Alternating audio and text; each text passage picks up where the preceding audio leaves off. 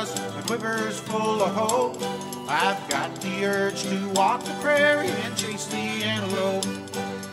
Aspens gold on snow-capped peaks, the elk call me away. I can't keep my mind on working on this fine September day. I've got Nimrod neurosis. Welcome to the Trad Quest podcast, brought to you by Kifaru International. James Orr here, and joining me as always, Bob, the boy hunter Borland. What's going on, Bob? Living the dream, buddy. Moving day. So just been moving boxes and unpacking boxes. Yeah, you ever going to move again? Me and my wife were just talking about that last night. I don't think so. Uh, I don't think so. You're, that's the that's the crib till you die, huh? Yeah, we'll see about that. But moving sucks. Uh, I'm sure you know you've done it. We've all done it. Uh, it's a good time to clean out your stuff and toss it, and that's kind of what we're doing with a lot of it. So yeah, It's good to be in the new place, but still got a lot to unpack.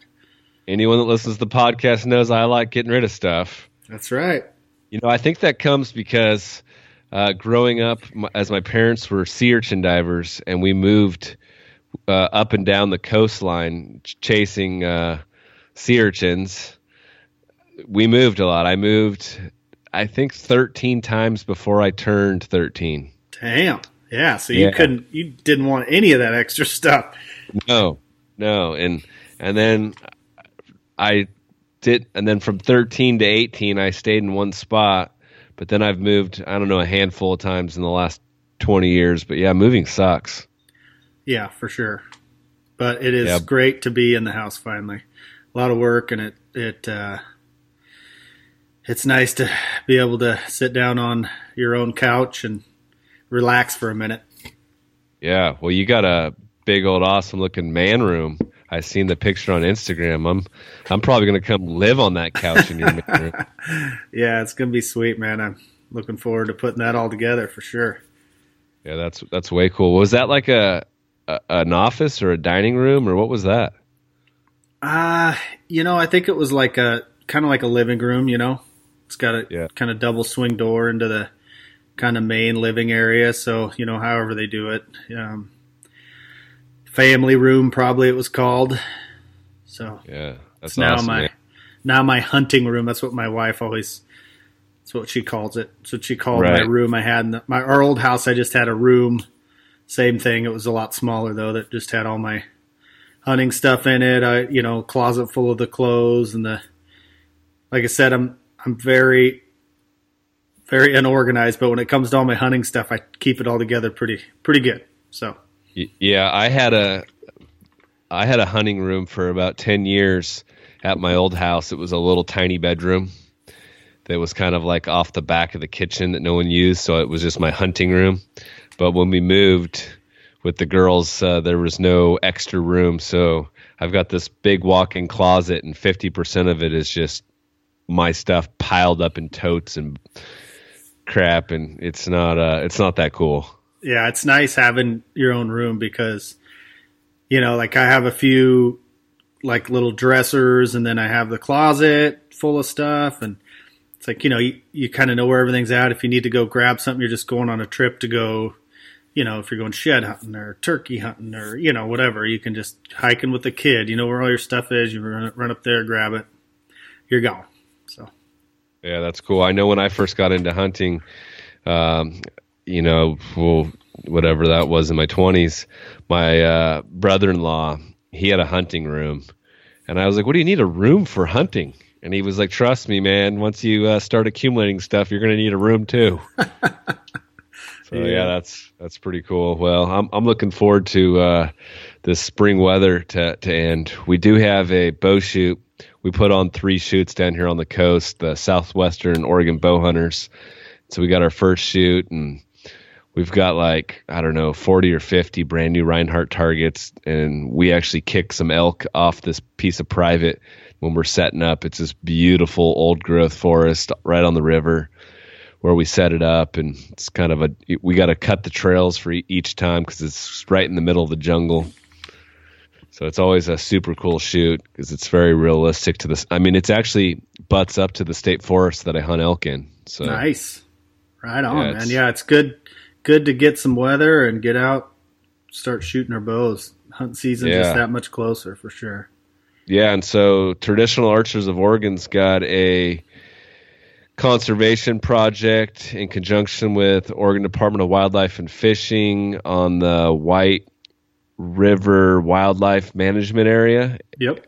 And then after that project, there's a traditional bow golf shoot. And it sounds like you're going to be attending that.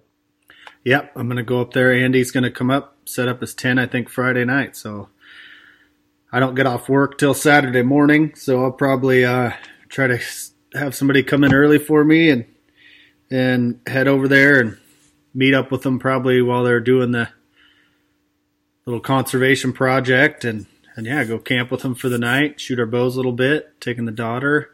Think Andy's taking his kids, and it's gonna be a blast. Daughter's pumped. Nice. You, you're camping with Ponce. yeah, hanging out. He's bringing the wall tent over, and um, I think he's bringing Owen and Hannah. We'll see.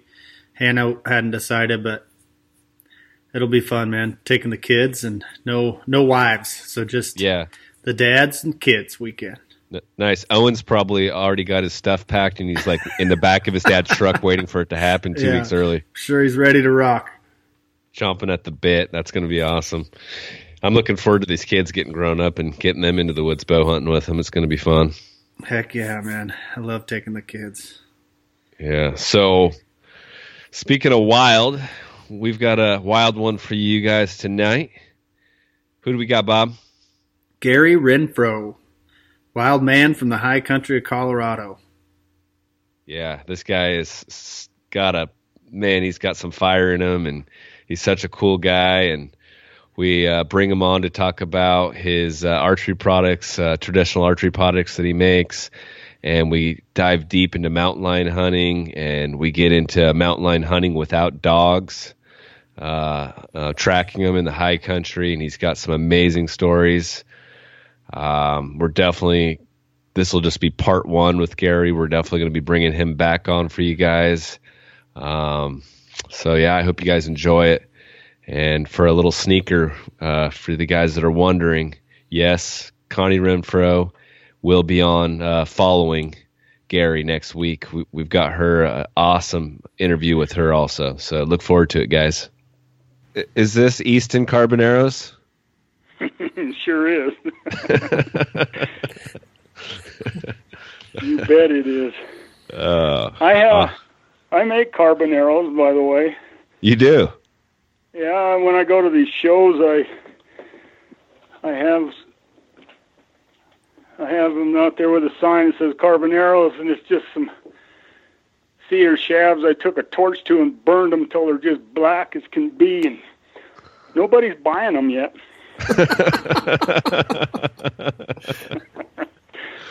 yeah, I run I razz everybody about carboneros, and I suppose uh, I'm going to get in trouble for it someday. But until then, I'm going to keep up. I was put on the planet to save the wooden arrow. That's the way I feel about it.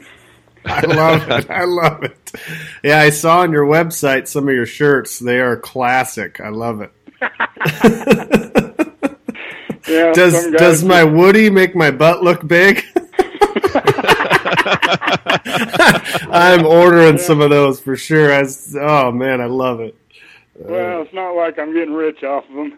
Yeah. I, uh, in fact, I, I'm running around, man. I've been up on the mountain and got the times messed up for this call, and I apologize for that.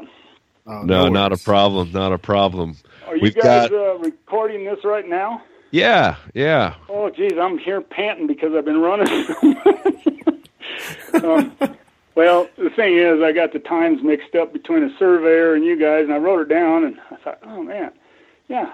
And then the surveyor's yelling at me like, "Why aren't you here?" I said, "I thought it was at two o'clock." No, it's at ten. I said, "Oh, jeez." So I ran up there, and then you called, and I went, "Oh no," but we're good to go.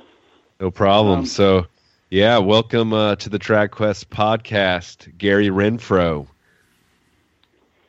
Well, thank you very much, and I'll tell you, uh, let's just turn it around and thank you guys for all the effort you guys put into this stuff. Uh, we're a dying breed, and um, even though every movie you watch nowadays shows something about somebody using a longbow or a recurve or something, but reality is all these uh, newer kids are more into the high tech stuff than than ever before, and I'm guilty of it. I mean, I I jumped on that wagon in the 70s and thought that was the answer. Quickly realized that when you let go of the string on a four-wheel compound, it takes like three seconds for all the slack to jam out of it. You're missing something, man. For sure. Heck Absolutely. Yeah. So, um, yeah, we've got uh, Bob here on the line, and we're uh, excited to talk some bow hunting and uh, traditional archery with you today. Uh, why don't you uh, tell us, you know, a little bit about yourself, where you're from, how you got started uh, in this wonderful life we call traditional bow hunting? Well, I got started in it when I was like five years old, and I'm getting close to 64 right now, and I got a little one of them little red fiberglass bows for my birthday, and and uh, two or three arrows. You know how it goes. And I, I shot it at everything, and and uh, I, I was trying to shoot these red uh, red winged blackbirds that were in my granny's yard when I was a kid, and uh, I ended up breaking all the tips off my arrows, and I was devastated. So I uh, looked around and I found a big pin uh, cover, and it ended up sliding right over the front of those arrows, just like a little bullet on the end and I was back in business. Went out and shot me a red-winged blackbird and came walking in the house all proud. And boy, did I get my rear end in trouble! But I was hooked on from that day on. um, but anyway, I I bought my first main recurve, I suppose. Uh, oh, I don't know, in the early '70s, and ordered it from Montgomery Ward's, an old Browning uh, recurve for forty nine ninety five and hunted with that. Took a deer the very first year. I grew up in Colorado. Between Connie and I, my wife, um, we're like nine generations in this state. Um, so our families have been here a long time. The dynamics here has changed so much in the last, especially 20 years. It's unbelievable with the advent of marijuana being legal and everybody from every corner of the planet coming in here, it has just changed everything. We've got 18 new rafting companies, zip lines, and people just beating this place to death nowadays. So uh, that's what we were doing this morning on a survey. I was up on the side of a mountain uh, trying to get some things laid out to build us a new house and get away from the people. Oh, we had some. You're not putting in a zip line? I thought that's what you were going to say. no, I'm putting in a. I'm, we're surveying a 50 cal turret to set up there on the side of the hill. Take care of all the damn turrets. uh, all right, good. Economy, that's what I thought. The economy would sag for sure if we uh, didn't have all the tourists. But you know, when you people that are moving here think it's fantastic. This is unbelievable. But the folks that have lived here all their life ain't seen it that way, folks, and it's just crowded and traffic jams and on and on and on. Enough negativity. I understand you guys want to hear about a lion hunt. Oh yeah. Yeah, yeah, we definitely do. Um, what what part of Colorado are you in? Are you up in the Rockies? Like where are you where are you located? We live in a little mining town west of Denver, that is um, around 8,000, 7,600 feet in elevation, and um, it's just been a peaceful little mining town. I'm a I'm a miner's brat. Uh, my dad's passed on from working uranium mines and stuff. You know, those, a lot of those people died that worked for that nuclear nuclear era in the 50s, and and uh, ended up staying here, going to school here playing and, sports and all that stuff. And I know we we met you and your wife uh, last year at the Traditional Archers of Oregon banquet. You guys were uh, speakers there, and you know really enjoyed meeting you guys. And you do a lot of stuff, as we alluded to in the beginning of the conversation, with wood arrows. You have uh, traditional archery products. Is that correct? Yeah, that's correct. I just, you know, I started that business on the side. From the day that I realized that I, I got to get rid of this damn compound, I unscrewed the limbs on that thing, went in and hung it up, and I bought the uh, Pitsley Predator, one of his originals, and uh, started hunting with that. And I just heard through a buddy of mine that that Ron just passed away here while back. I didn't know that until just recently. Um, but anyway, I started hunting with one of Ron's bows, and the first year I took a six by six bull, and I, I took a bighorn ram, and went down to Texas for some reason and hunted heavily and and some uh, hog, and it was not. It was like I nothing changed, you know. For the most part, I shot my compound re- instinctively anyway.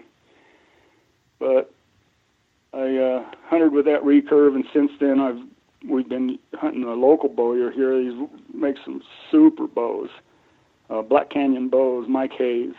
Um, uh, yeah, that's what Mar- Marv Clyncke shoots also. Well, Marv Clyncke is shooting uh, Black Canyon bows because I do.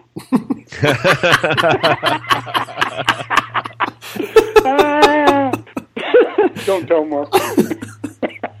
I'm kidding, man. Um, but Mike makes a Super Bowl, and he has, you know, you, if you want to get one of his bows, you're going to be on the list for a year or so at least in order to to get one. But and Mike's is such a super guy. He uh, he says that he attributes a lot of his business to uh, the fact that Connie and I have been hunting with his bows. But the truth of the matter is, if if his bows were junk, he wouldn't have any business. And so he's he spends a lot of time and energy into it. He's got a real job and does it on the side. And he's a mechanical engineer and he's very meticulous about everything. And um, makes a great bow. It's awesome. But I'm so, getting old now, and I can't shoot my 65s, my 63s, my 58s. So I'm good. I'm going down into the 45 pound range. A lot of you guys out there might think that that's like shooting a kid's bow. No, I think that's. I think that's the trend. I think yeah. that's the trend. Yeah, we, me, me and Bob both shoot 50 pounds. Yeah, yeah, that's what I mean. Uh, that's it, those heavier bows are going to mess up your form more than anything, and I'm living proof of that. I mean, I'm left eye dominant, shoot right-handed. Um, I snap shoot, and I am just intrigued by these guys that don't realize you're supposed to let that damn arrow go about halfway back. I, what's wrong with you? Hold it and they hold it, and hold it. but um, but it all the wood arrow thing on my part of it started when I started putting things in reverse from the technology and making making bow hunting even more challenging, and that was getting into building self bows. So I started building those self bows, and I'm a woodworker by trade. I'm a cabinet maker, and I got all the toys that a woodworker needs. But I couldn't get those arrows to fly out of them dang things for nothing. So I kept messing around with wood arrows, different spine weights, and all this and all that. And then I, uh, I realized that I ain't tough enough to bust an Osage stave in half. And I just started center shooting, center cutting those uh, um, self bows. And in the process of all that, trying to figure out weight forward and on and on and on with with uh, arrows, and I got into building my own footed arrows and made a bunch of uh, wooden jigs to do that in the shop, and then other epiphanies hit, and I worked with a machinist, and we've developed some some precision tooling to make some really really nice uh, footed arrows. In fact, I've sold them all over the the world. I mean, one of the most beautiful arrows that you can find now are built by uh, uh, a guy in France, uh, Viking Arrows. Take time to look up Viking Arrows sometime in France and uh, look at some of the work he's done. Oh, he's unbelievable with with the tooling. And then there's other guys that got a lot of money because the stuff that I'm selling is very expensive, but it's not like I'm getting rich on. it. If I sell two of those tools a year, I'm doing good. So you're selling a tool that um, helps uh, produce a footed arrow shaft, and can you explain to our listeners if they don't know what a footed uh, shaft is? Yeah, you're gonna have to help me out in that area because uh, I just take it for granted everybody knows all this stuff, and you're right, it's not true. A footed arrow is applying a heavier hardwood to the front of the shaft, and you know the the the natives have been doing it with sinew and uh, bone and what have you over centuries. But the modern day footed arrow is a complicated splicing from the hardwood to the softwood shaft. And what it does, it, it makes the front of the arrow tougher. And the most important thing is it makes it weight forward. And the tool that I'm talking about is called a Scorpion footing jig. It's on the website. You guys can go look into it. There's a little demo and YouTube clip on it. But anyway, it uh, it puts that weight forward, and man, those arrows fly like carbons. I've had carbon guys shooting them, and they just sit there all slack jawed looking at me, and I say, "I told you, they work really good." And if you want to know what it kind of looks like, uh, an analogy I use is a, is a pool stick. You'll see a lot of pool sticks with the with the long splices from the hardwood and the, the uh, softer wood in the back. Or just take a look at a pool stick next time you get around one, and you'll see what it looks like. What are the uh, common woods that you're using for hardwoods, and then what are the softwoods that you prefer? I mean, are you like do you use cedar? or fir or poplar or you know what can you speak to that a little bit yeah you know it goes back full circle to the self bows and me going through all the problems with arrow building and trying to get them to get arrows to fly and when you start buying a dozen arrows here or a dozen shafts there and spend all the labor putting them together um, you get an investment in there and you find out that they don't work so hot because you miss the spine weight. And spine weight's critical, and doesn't matter if it's aluminum, carbon, or wood. You know, so that's always going to be a problem. But um, somewhere along that era, the federal government imposed a tax on all the shafting, and you just got to pay even more for it than everybody is even today. Well, that kind of chapped my hide a little bit, being a woodworker. all these are little dowels, so I just started making my own shafting, and then I've been, for the most part, been making them out of, uh, and I've made them out of a lot of different things, uh, different woods, but for the most part, I use poplar, and poplar is what most dowels are made out of in the hardware store. It's just readily available. But as one um, one of my customers that called me up and was talking to me about the poplar he says it's not really poplar. He says what it is is a tulip wood. And I said, really? So I looked it up in my wood book, and sure enough, it's a tulip wood. But everybody calls it poplar, and that's what we use. And the reason why we use it is it's fairly inexpensive. You can cut out lots of square blanks and run them through a dollar and and turn out shafting. But the highlight behind it is um, it's tough. Boy, it's tough, tough wood and I've made them out of cedar, and I've made them out of fir, and uh, everything in between, and cherry, and on and on. But poplars seems to be the the easiest uh, to make them out of. It sands good and mills good on the machines and everything else. And I rat tail taper my arrows from 23 64ths from behind the point all the way to a quarter inch at the nock. So they're similar to your grizzly sticks. Uh, oh. They've been selling for years, you know. So a full a full a full taper from from uh, yeah. one end to the next. Yeah, and they just they hit like a freight train when they you'll notice right away when you shoot them into a target and you walk over and start to pull it out. Man, they're they're in there. They really penetrate. In fact, I took a, a probably the largest bodied whitetail I have ever taken oh, I don't know, three, four years ago with a self bow, one of those footed arrows, 18 yard shot, hitting perfect right behind the front shoulder with a stone point, and it punched out the other side of him. Didn't completely pass through, but it punched out the other side of him. And who knows how far I pulled that bow back? Maybe four inches. I don't know. it's just, in, it's was just was that a good? do it. was that out of a tree stand or on the ground or? No, no, it was out of a tree stand. I Yeah. like hunting a tree stand because for the most part, we don't hunt out of tree stands. I mean, Right. it's it's different for us because Yeah. we're all one on one on the ground. You know, Yeah. it's the other way around for my boy that lives in Kansas where we hunt. He uh, he prefers to hunt on the ground and does it. In fact, he shot a deer this year, a little buck, at ten feet from the ground with his self bow and a stone point. And he says, "I just love that face-to-face adrenaline rush when that takes place." And I understand. He's got he knows what it's all about. And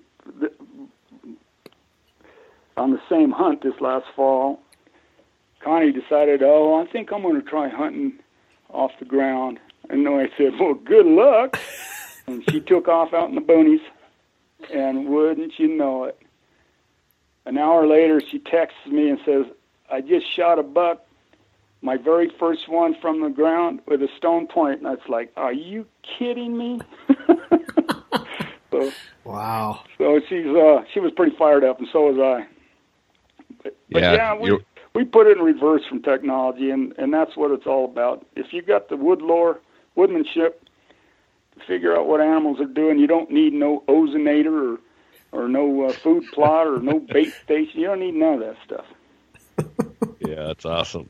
That's great. And what are some of the other things uh, while we're on the archery products uh, before we move on that you're offering? Um, I- think you've got Well- ta- a taper tool for points and Yeah, uh, we built us a taper tool that you can chuck up in a in a drill motor or a impact tool, and or use it by hand if you want to. But the whole idea of the tool is, I'm lazy, man. I try to figure out how to build stuff that makes things faster, and boy, it is faster. Um, we uh, put together a, a point brush because uh, points falling loose from your arrows when you hit something that really shouldn't have knocked it loose, and it helps keep them uh, glued up to your to your shafting. It's just a little brush you put in a drill motor and run down in the in the points or broadheads, and cleans them all out and then right down to the bare metal and etches it, and the glue holds it holds it uh, holds better to the shafting. yeah, I use one of those and they work great. Oh, have you? I'll be Yeah. darned. But we built. Uh, I don't know. You know, I'm always behind the eight ball. It seems like I would have given anything for this tool uh, 30 years ago, and it was for sharpening two blade broadheads or d- double bevel um, broadheads, and uh, it's a tool. It's, it rotates on a bench. It weighs about eight pounds. It's not a backpacker's model, but it's got diamond stones and files on it, similar to the Tru-Angles, but a much much higher tech one. And uh, boy, it works great. And then buff them all down with paper wheels. We sell the paper wheels too. If you guys haven't used a paper wheel, you're missing out because it'll hone things so fast, so sharp. And uh, it's just what we're into. We try and offer things that that you just can't really buy, and good quality things that you just can't buy at, at most places, you know. And we build a few how-to videos on sharpening broadheads and how to build footed arrows, and and we sell some really cool T-shirts on occasion. Yeah, I noticed that. Yeah.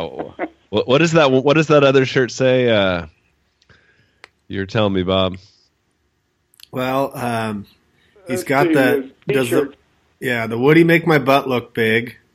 I think the other one was keep traditional archery, traditional shoot wood arrows, and then wasn't isn't there a lower Yeah, your lower carbon your- footprint or something? Yeah, yeah. Lower your carbon footprint. Shoot wood arrows. Yeah, that's a great one. That's a pretty big smash That's hit. awesome. I think it was uh, Dick Robertson. We was at uh, at a show here a couple of years ago. It was a Compton gathering, and he's he's got his booth set up right across from mine. He just kept staring at them t-shirts, and uh, after a few minutes, he gets up and comes over. He said, "I gotta have one of those things." I think he gave it to his daughter. it wasn't the one about butt look big or something. I don't think. But uh, yeah, we just I don't know. It's it's just a side business. I just officially signed up for Social Security. I'm done fighting the fighting the thing, and I'm going to just be building stuff for myself and my family. And awesome. And, uh, yeah, and for guys that don't know, uh, you happen to have a bride there, Connie, who's uh, quite the accomplished bow hunter, also, and we have uh, plans to get her on to. Uh, she'll be, I guess, our first female guest on the podcast, and we're looking forward to that. Yeah, she'll bore you compared to me. She's too modest. I'm a big bragger. no, I try not to. But uh, she's also the first woman to take the original Big Eight species here in Colorado, which was an unbelievable feat. In fact, I didn't think. I've been saying for a long time that I don't think another woman will ever do it, and not because they're not capable.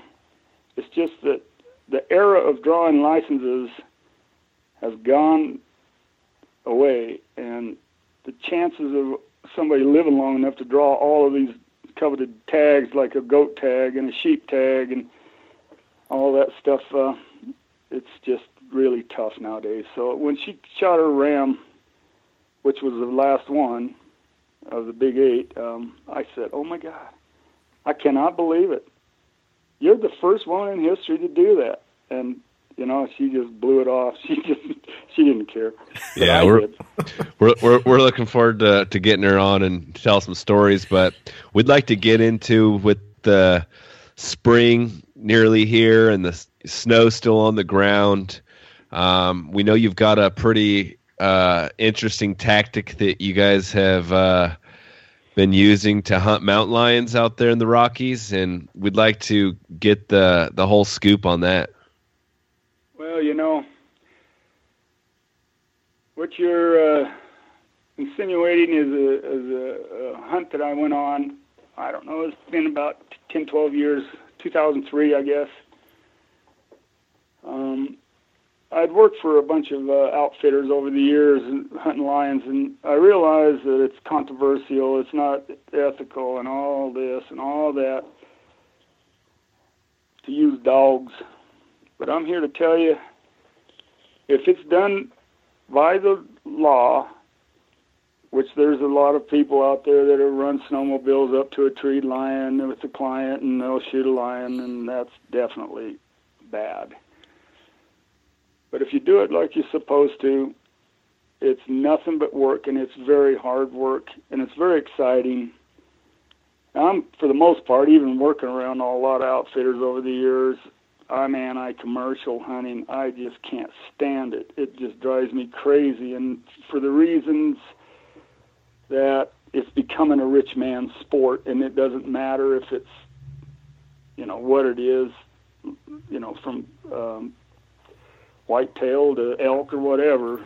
If you got the money, you can get you a big old bull elk or something nowadays, but it's like I told Connie years ago when she shot her first spike. I told her, I said, that spike is a bigger trophy than any six point bull that somebody gets by pulling out their wallet. And until people understand that, they're missing a, a big point in hunting. And I just think that hunting should be one on one, you or your buddy, and not somebody leading you by the hand. And that being said, I've worked with these outfitters for a long time, lion hunting, and we've had some fabulous hunts. And we did it under the, the correct way, under the law. But even throughout all that time, I was always wondering what it would be like to try and hunt one down without dogs. And let me tell you, that's the only reason why you use dogs is because you got a slim chance of ever making it work. Um, I don't know of anybody else that has uh, walked down a lion and killed it, but I guarantee there's other guys that have done it. I just don't know them or haven't heard their stories. Some guys have taken them without dogs off of a, a bait pile, and I figured that's what I would have to do. And by bait pile, I mean a, a natural kill site where they've killed a deer and you just hang out and wait for them. But anyway, the, one- I started uh, getting away from the outfitters because it's so time consuming and you're up at three o'clock in the morning or midnight running all over the place all night long looking for tracks and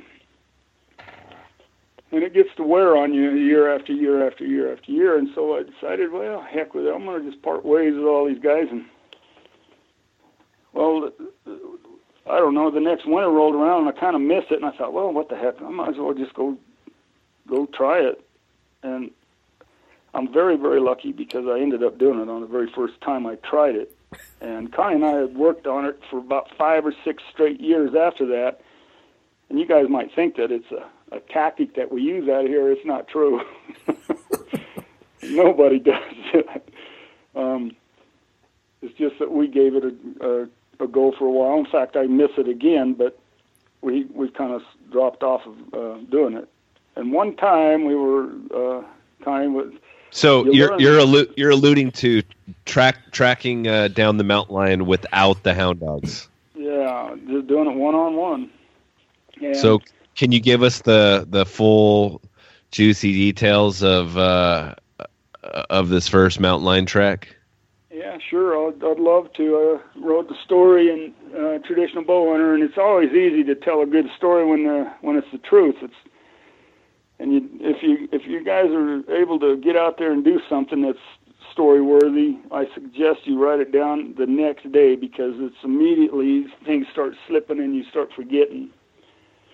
But in this case, I I cut a track early in the morning that morning, and I'm sitting there looking at the track, and uh, I see some headlights coming up behind me, and I turned around and looked. Well, there's only one reason why anybody's out this time of day. It's another lion hunter and I knew the guy, and and we're parked on top of the tracks talking to each other. I said, "Well, Derek, did you see any uh, lions this morning?" He goes, uh, "Yeah." As a matter of fact, I was kind of being smart aleck because we're parked on it uh, on the track right when I'm talking to him, and uh, he uh, he said, "Yeah, I did cut a track in the canyon over." And right then and there, I knew that he had already seen the same lion because those guys will cover, I don't know, depends on the food, but they can cover five or ten miles in one night, you know, just cruising along. So I knew it was the same lion. And I said, yeah, that must be his tracks right here. Well, he was working for an outfitter, and uh, I just took it for granted that he was going to go after this lion. So anyway, long story short, I kept looking all morning for another track and couldn't find one, and thought I'd head up such and such canyon and and look and see uh, all the tracks and the dogs and the hunters and everybody taking off. Well, nobody's nobody's taken off after that lion that we both had seen. I thought, well, well, I'll go after it. So I grabbed my bow. Oh, and by the way, I had the bow was full of aluminum arrows, which just drives me crazy nowadays. In fact, I should have done it with a self bow, but uh, anyway, I, I grabbed my bow and I took a guess as to where he might come out on top of some mountain up here and started humping. And I don't know, it was getting close to noon.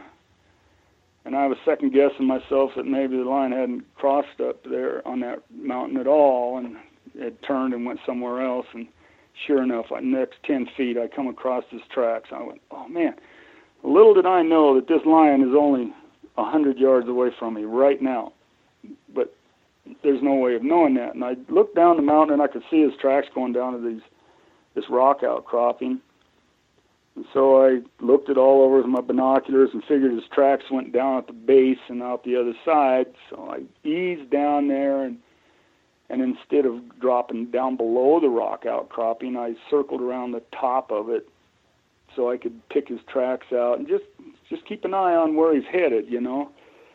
Well, I cruised around the top and I'm looking, I still can't see his tracks come out of this rock outcropping, and so I slowly walked down the uh, towards the bottom on the opposite side there, and and uh, I'm looking over the bushes to see where the heck his tracks come out, and then I realized they didn't come out. He's he's got to be behind me, and I turned around, and there I can see like one inch of his back laying up on his ledge and the sun's out, and he's just sitting there, laying there, soaking up the sun. I thought, oh my goodness, point blank. And at this point, I'm probably, I don't know, 15 yards, 20 yards away at the most. And so I slowly crawled up to where I can get level with him because he's about 10, 10 12 feet higher in elevation than I am. And I'm slowly cruising up there, real slow. And then I realized that when I canted my bow, he lost sight of me. He's tracking. He ain't sleeping. He's he's already got me pegged. And I canted my bow, and when he can't see the tip of my longbow anymore, he raises up. And oh man, at this time I'm like 15, 20 feet from him, and he's just burning a hole right straight into me. It's like, oh, oh. And at that point, like I wrote in the story, is that I, I, uh, I felt like the dog that finally caught the car. Now what the heck am I going to do with it? but he's crouched there, just burning a hole in me and staring at me, and I only have like a two-inch hole to shoot him right in the chest, below his chin and and above the rocks. And I already told you what kind of a marksman I am sometimes, so I talked to myself about don't mess this up, don't hit those rocks, and I drew back and shot. And sure enough, I hit the rocks. Boy, you have no idea how fast a lion can move and how powerful they are. But he jumped straight up and made this big growl and ran back into towards the cliffs. There was a little hole back in there, probably three or four feet in diameter, went back in a ways, and he ran in there. And at the same time, I nocked another arrow, and he turns around, he's running right towards me, and I shot and hit him right, right just to the side of the chest, and um, it looked like it went into his armpit, and he let out this unbelievable growl like I've never heard and it, this is all happening so fast, and he's full flight, and he lets out this growl, and he jumps over the top of me, and I it scared the hell out of me. I'm telling you, man, I stuck my longbow up in the air and yelled and screamed at him as loud as I could to make him think I was tougher and better than he was. But the truth is, he was just getting out of dodge, and he hit the ground on the other side of me, and he was gone, and there was blood everywhere. So I got a pretty good hit, I think uh, I had to sit down. I called a buddy of mine because I got to track this thing down, and I don't know if it's a lethal hit or not, you know. And and uh, I called a buddy of mine, told him where to look for my body if he, if I don't show up and back in town the next day. but I went tracking him, and I went uphill from his tracks purposely, so I can keep an eye on him on his tracks down below me. I figured if I jumped him and he wanted the piece of me, he would have to run uphill at me as opposed to being on the other end of the stick and he would come at me from above. So I stayed high and I kept glassing and just falling fairly slow. Didn't want to um, give him any advantage at this point. And, you know, the truth is, very few people are killed by lions. I mean, we had a kid here that was in school jogging on a trail. He was taken down and killed uh, right behind the high school. And and in fact I went up into that country about oh two months later with some outfitters and we crossed four other lion tracks. So there was a good population back in those days but this you know the lions aren't they don't seek people out they definitely have the capability and that's what makes you a little leery of them they sneak into people's yards all the time and take poodles and stuff out for lunch, but for the most part, they stay away from people. But still, I got a wounded one, and I got to track him down. And anyway, I'm tracking along the side of the hill, and I looked looked right in front of me, and he had turned to 90 degrees, and here I am, right in the middle of his tracks again. And he's heading up the hill, which is not good when you're tracking an, any animal that's been hit with an arrow. But we ended up going over the top of the mountain, and and I um, tracked him another, I don't know, four or five hundred yards off the top of this ridge, and there's an old mine hole there. There's a lot of mines in this country. It's mining country. Last, well, this is the first place gold was discovered in Colorado, was right around here. So it was beat up pretty bad over the years. But anyway, I saw a bit a bed right at the lip of this mine shaft, and it's just full of blood and I could see his tracks went down into that shaft. I eased over there and looked in, and I couldn't see in there very well because it was so bright out with the sun reflecting off the snow in this dark hole. And I wasn't brave enough to climb in there to see what's going on. So I called my bud again, had him pick me up a couple miles away on another road. And at the same time, I I called my bud Mike Hayes that makes those bows we was discussing earlier, and he lives good three and a half hours away, and three three and a half hours away. It depends on how fast he drives, but uh, he decided he wanted to be part of this. So he shows up next morning. I let the lions stay for the night. Um, so he come up the next morning. We ate breakfast and we went up there. And I asked him how come he had the day off, and he says uh, I wasn't going to miss this for nothing, man. He, I said, really? You took the day off work? And he goes, heck yes. so he came up there and we took a rope and I grabbed my 45 automatic and a flashlight and my and my bow and we went up there and I got braved up. He tied the rope around me and I went down in the hole and shined a flashlight back in there, and I shined it from left to right, and uh, there he is, like 15 feet away, and he's still alive. And oh man, I'll tell you what, that's spooky being face to face with a wounded lion.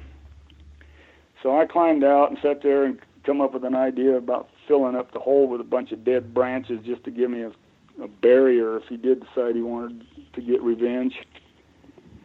And we threw a bunch of branches down in there over an hour, and I climbed back down in and was able to lay, almost lay flat. I, it was so far back up underneath this this opening, and I was able to make the the killing shot on him, and and uh, we pulled him out. And but Mike Mike later told me he said, well, he's been catfishing before, but he's never used a human for bait when he tied me to the rope. And, oh man! And dropped me down in there, but you know. What do you do? I mean, you could throw a grenade down there or whatever. I called my bud and told him the thing was still alive, and he says, "You crazy son of a gun!" He says, "Go in there and put a bullet in that thing." And I, there's no way I was going to do that. I was going to finish it off. It's just unfortunate that I didn't make a, a hero shot the very first time, and but you know that's the way it goes sometimes in, in bow hunting, especially in, in the hectic moment that took place there. Of woo wee, it was pretty scary, but it was an adventure. There's no doubt about it.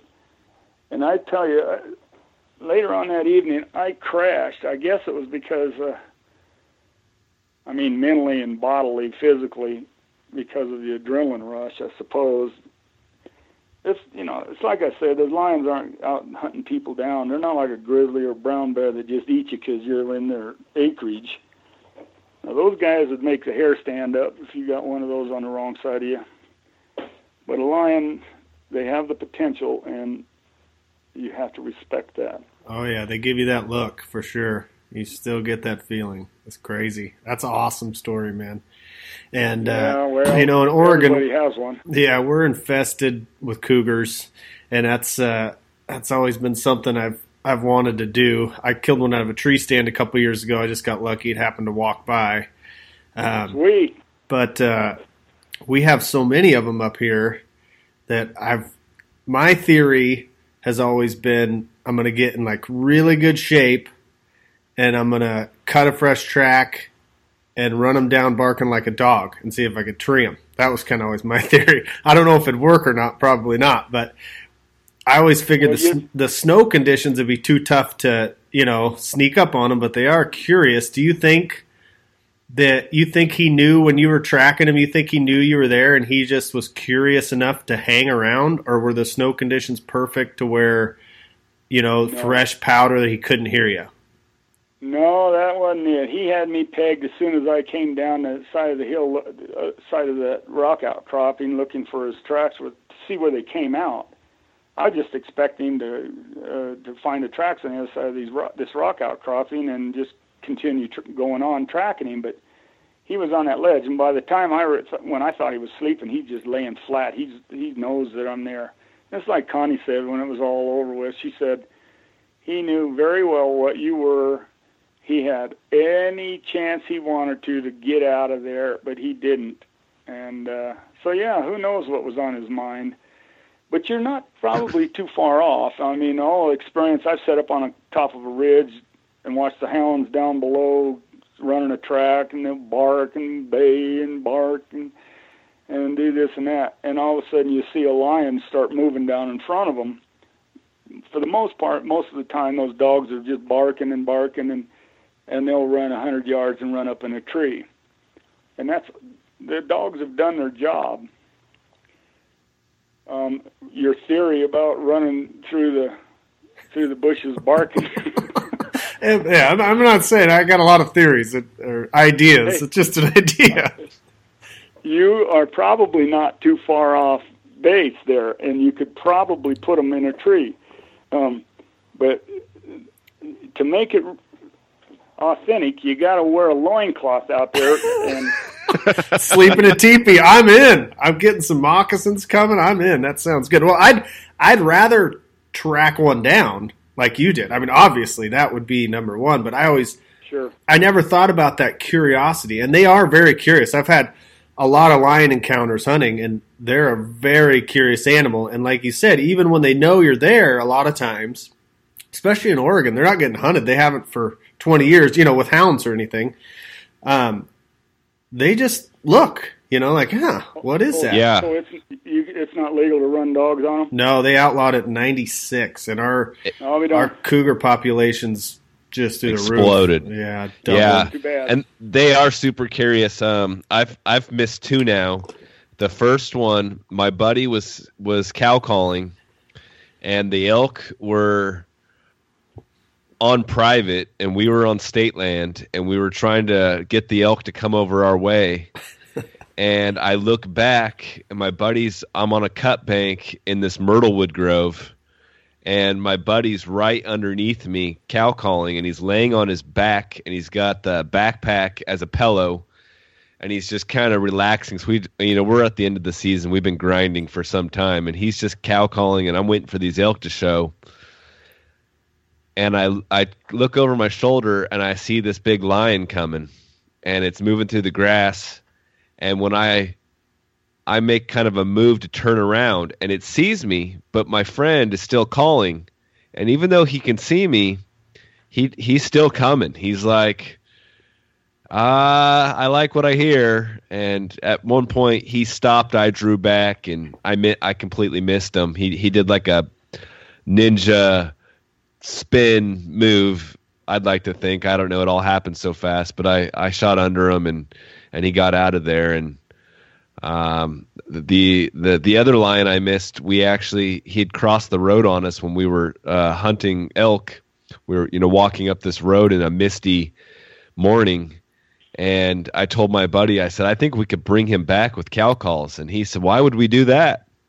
And I thought, well, I thought that would be kind of exciting, and my buddy didn't really like the idea, but I went ahead and started doing some distress calls, and sure enough he didn't commit completely, but I heard him cut t- break a little bit of brush, and I eased up the cut bank and I looked over, and there he was at about 25 yards in this vine maple thicket, and I sent an arrow through there, and it it bounced through a whole bunch of stuff and never connected, but they're definitely very curious animals.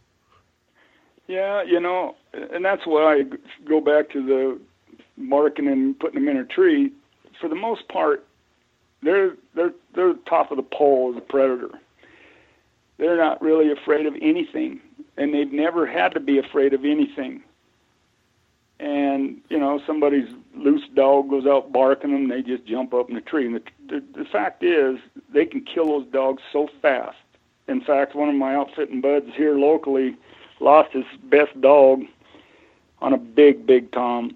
Some of these guys get it in their head that they want to, they're not going to put up with it, and you're in trouble. Yeah. And the lead dog was up there by himself. The lion, the tom grabbed the lion, and I mean, the tom grabbed the dog and killed it and drug it in a hundred feet into this mine. And you know, my bud Mark, he uh, looks at the sign. He's got a client, and he says that that that cat's got my dog in there. I've got to go in and get it. If you're not going to go in there with me to shoot it, he says I've got to go in and get my dog. And the guy says, "Hell no, I'm not going in there after that lion." And uh, so Mark pulls out his pistol and he's getting it loaded, and he heard something, and here comes the big Tom's comes running out over the over over the lip of the mine bank there, and took off down the hill, and he just told the guy to get his stuff and let's go. And he grabbed the dogs and they treated a I don't know half a mile on down the mountain. They kept looping on him, but um, they put it uh, put it in a tree and he ended up killing it. And he went back up in there and that Tom ate half of that dog wow. when he went in there to get his collars and stuff. I mean, some of these guys are mean. There's yeah. no doubt about it. Yeah. Um. So you now, Connie and I were training uh, some pups with Mark, and um, we were, we didn't we wasn't even hunting. We were just training the pups, and we had two uh, two two younger dogs with us, and we went up there, cut a track. Uh, we went up the hill where it where the tracks led, and once again, Mark's up in front of me with the two uh, pups, and I'm in the middle, and Connie's following behind. And usually it's the other way around. I'm following her. Um, uh, but uh, there's a mine hole. Like I said, there's literally thousands of them around here, and most of them are caved in and all not a problem. But some of them go in 20 feet, 50 feet. Some of them you can drop a rock and hear it rattle down a shaft for five seconds. You know, so very in depth. But Mark's up at the top of this uh, mine that goes in horizontally. A shaft goes down, a mine goes in horizontally. We're in a mine hole here. And um, Mark's got the two dogs, and he's heading up over the top of this mine hole. And I just said, Mark, I said, that lion's tracks go right into this mine. And I leaned over and I looked in the mine in the darkness, and here he comes. This lion's coming out. And I just, I sucked in air and just stood back as it runs past me. And I turned around and yelled at Connie. I said, "Look out, Connie!" And she grabs this two-foot tall pine tree and bends down behind it, and the Tom runs past her like three feet. And I said, "Mark, let them dogs go." So, man, it's exciting times. He lets them dogs go, and that lion took off, and them dogs took off we went down there a couple hundred yards, and there's the lion in the tree, and we could hear them two pups baying and hollering clear off the mountain a mile away. I said, "Boy, they missed this lion."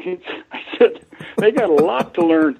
He says, "Oh, they'll be back." Sure enough, an hour later, they're back up there, and and uh, we kind of held them up so we could see the lion. But I climbed up in a tree right next to this thing, and you know, 25 feet away and took some really good close-up photos of him. Yeah, we walked away from it.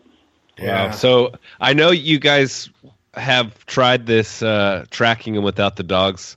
Uh, I was talking with Connie on the phone, and it sounds like you guys have had a couple encounters. Uh, could mm-hmm. you share, you know, going back after it? And I know you uh, have took Connie with you. Could you, you know, get share one of those stories with us?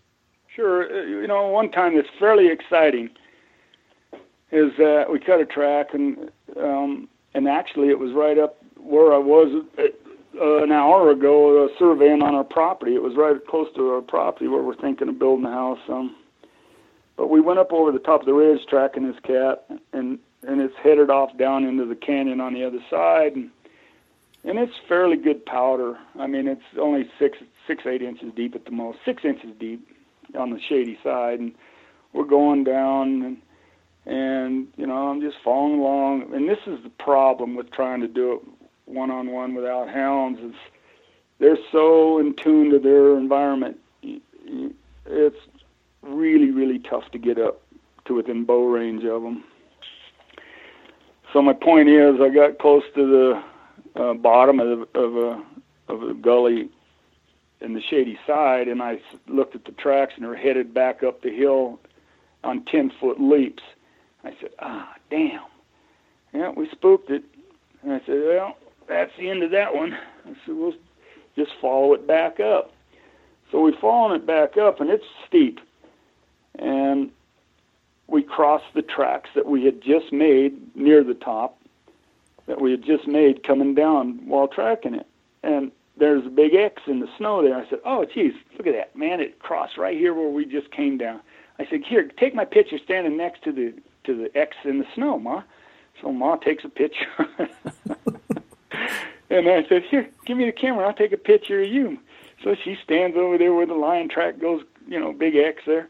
So she's taking a picture, and I said, "All right, let's see where it went." And so we got on the tracks and went up the hill, maybe another 100, 150 yards, and then it starts making a big circle. And I went, "Oh my God!"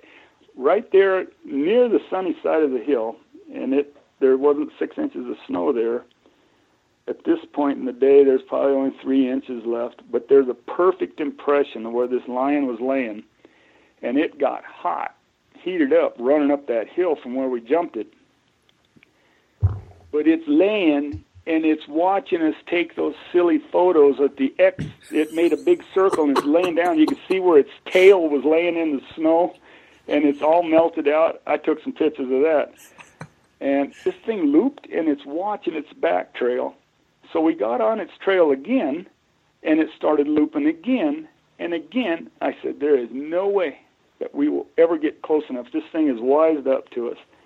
And that was pretty exciting. The, you, you, you know, if it would have been dry ground or whatever, you'd have never known that cat would looped and was watching you while you're being silly taking pictures. yeah, how far how far was he watching you from when he was doing those loops? You think? I mean, what was Oh, his I'd buffer say- distance? hundred yards or?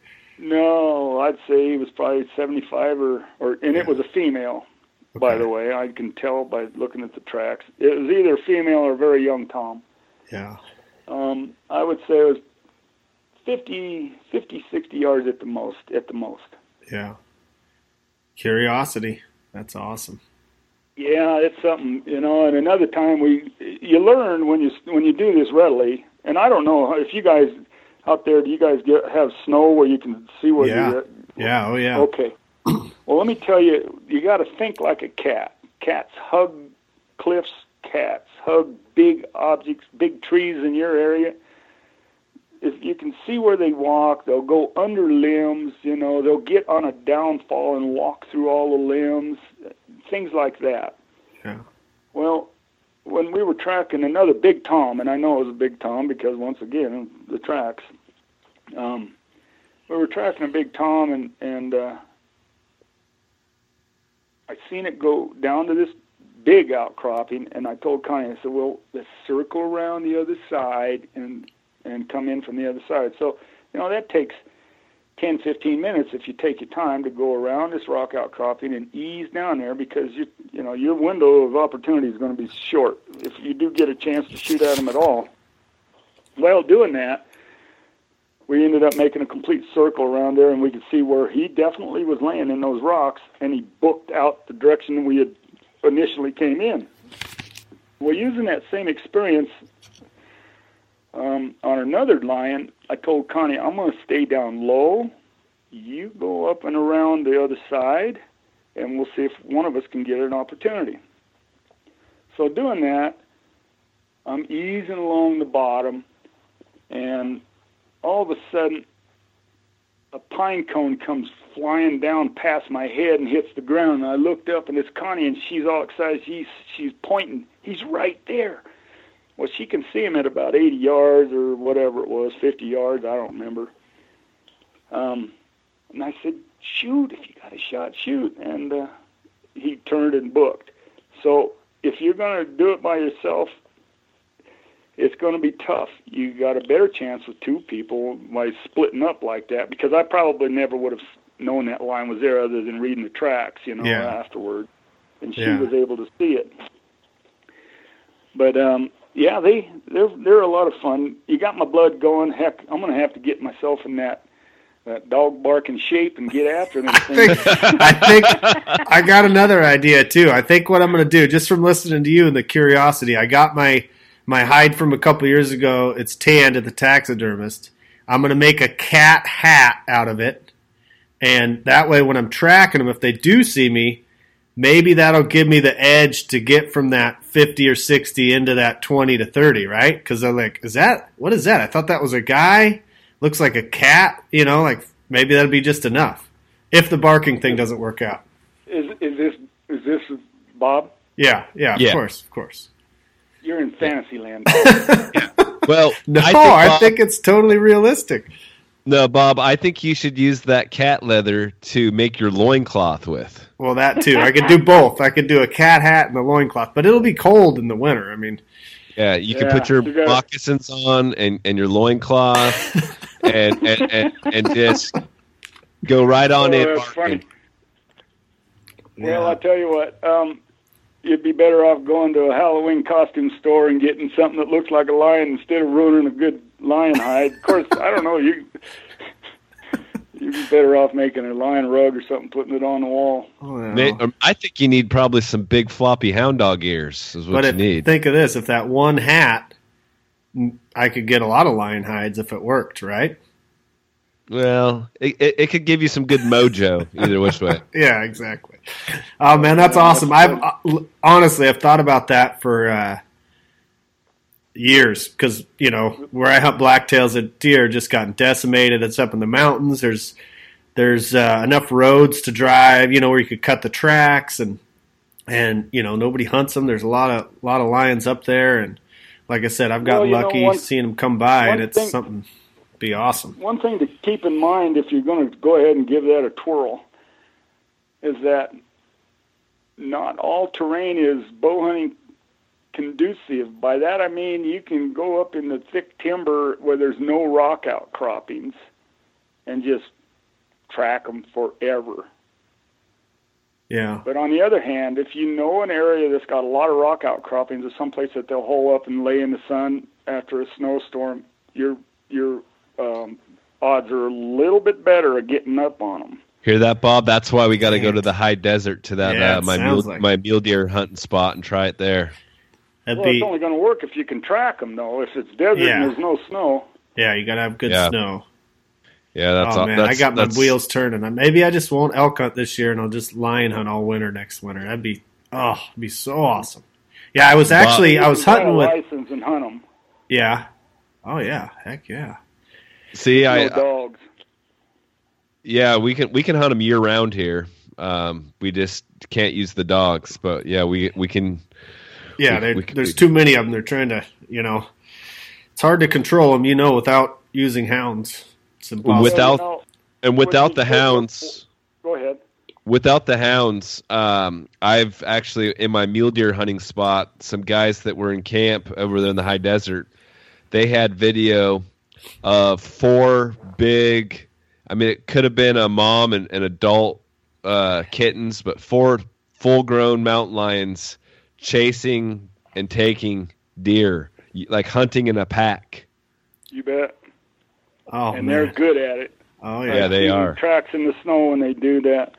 They'll spread out and they'll go after them. And I found one that uh, we were on with a client. Uh, I said, "Holy cow! This this cat's after this these deer. I could see the re- er, writing in the snow." And and um, I'm following along, and there's a two point antler off a mule deer laying there. I said, "Well, one of them was a buck, and he he dropped his horns getting out of here."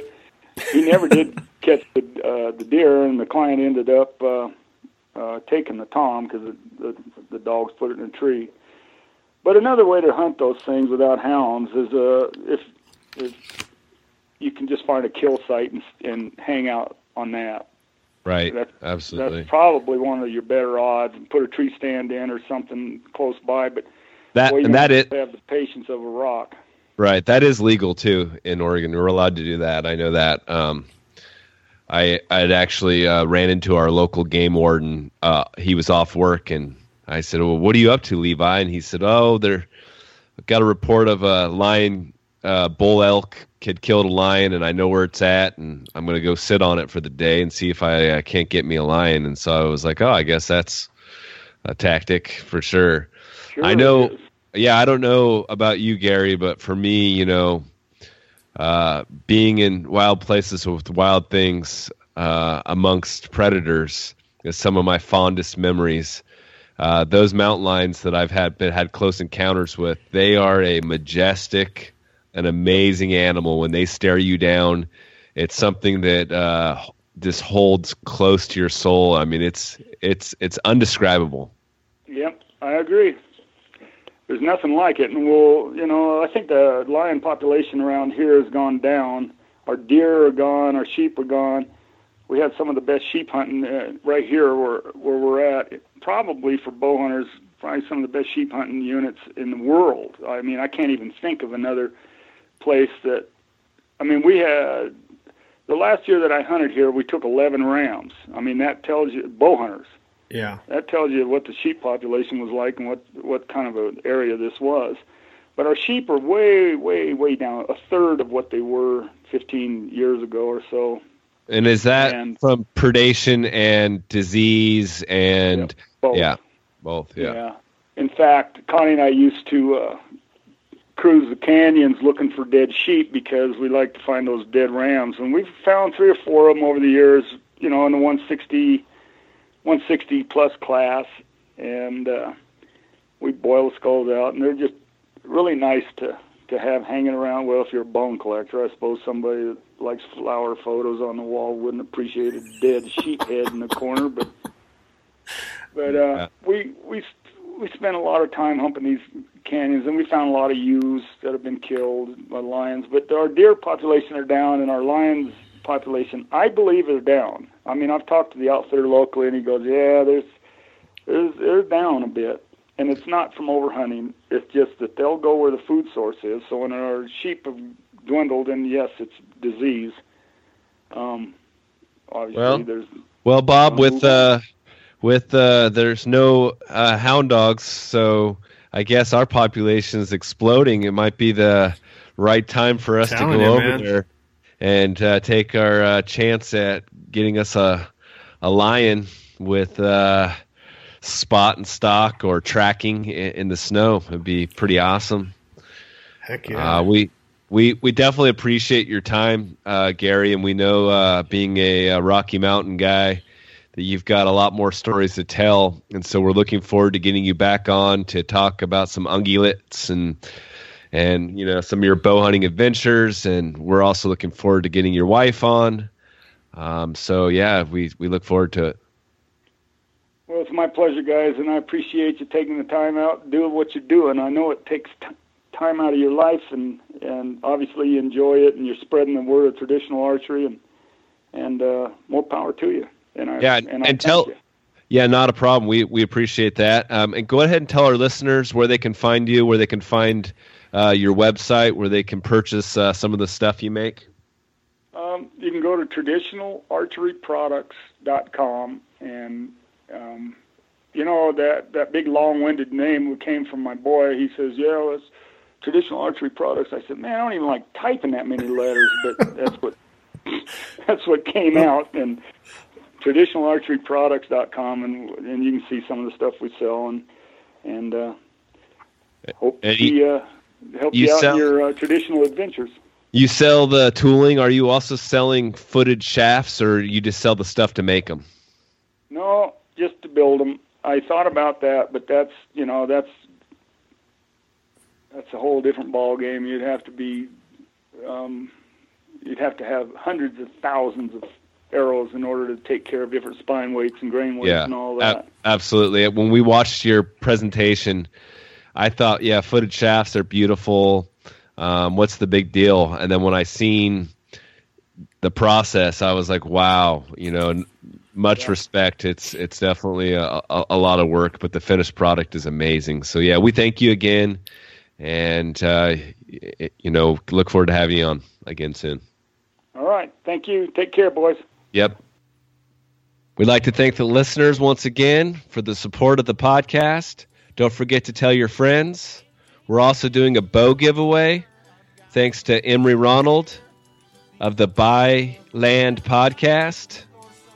Check out his podcast, follow him on Instagram, leave a review on the Byland podcast and the Trad Quest podcast, and we'll enter you to win the Bear Montana longbow. I think it's a 50 pounder, right hand. Uh, don't forget to subscribe to the podcast on iTunes, Stitcher, Podbean. Check us out on Instagram. Keep the wind in your face, pick a spot, and shoot straight.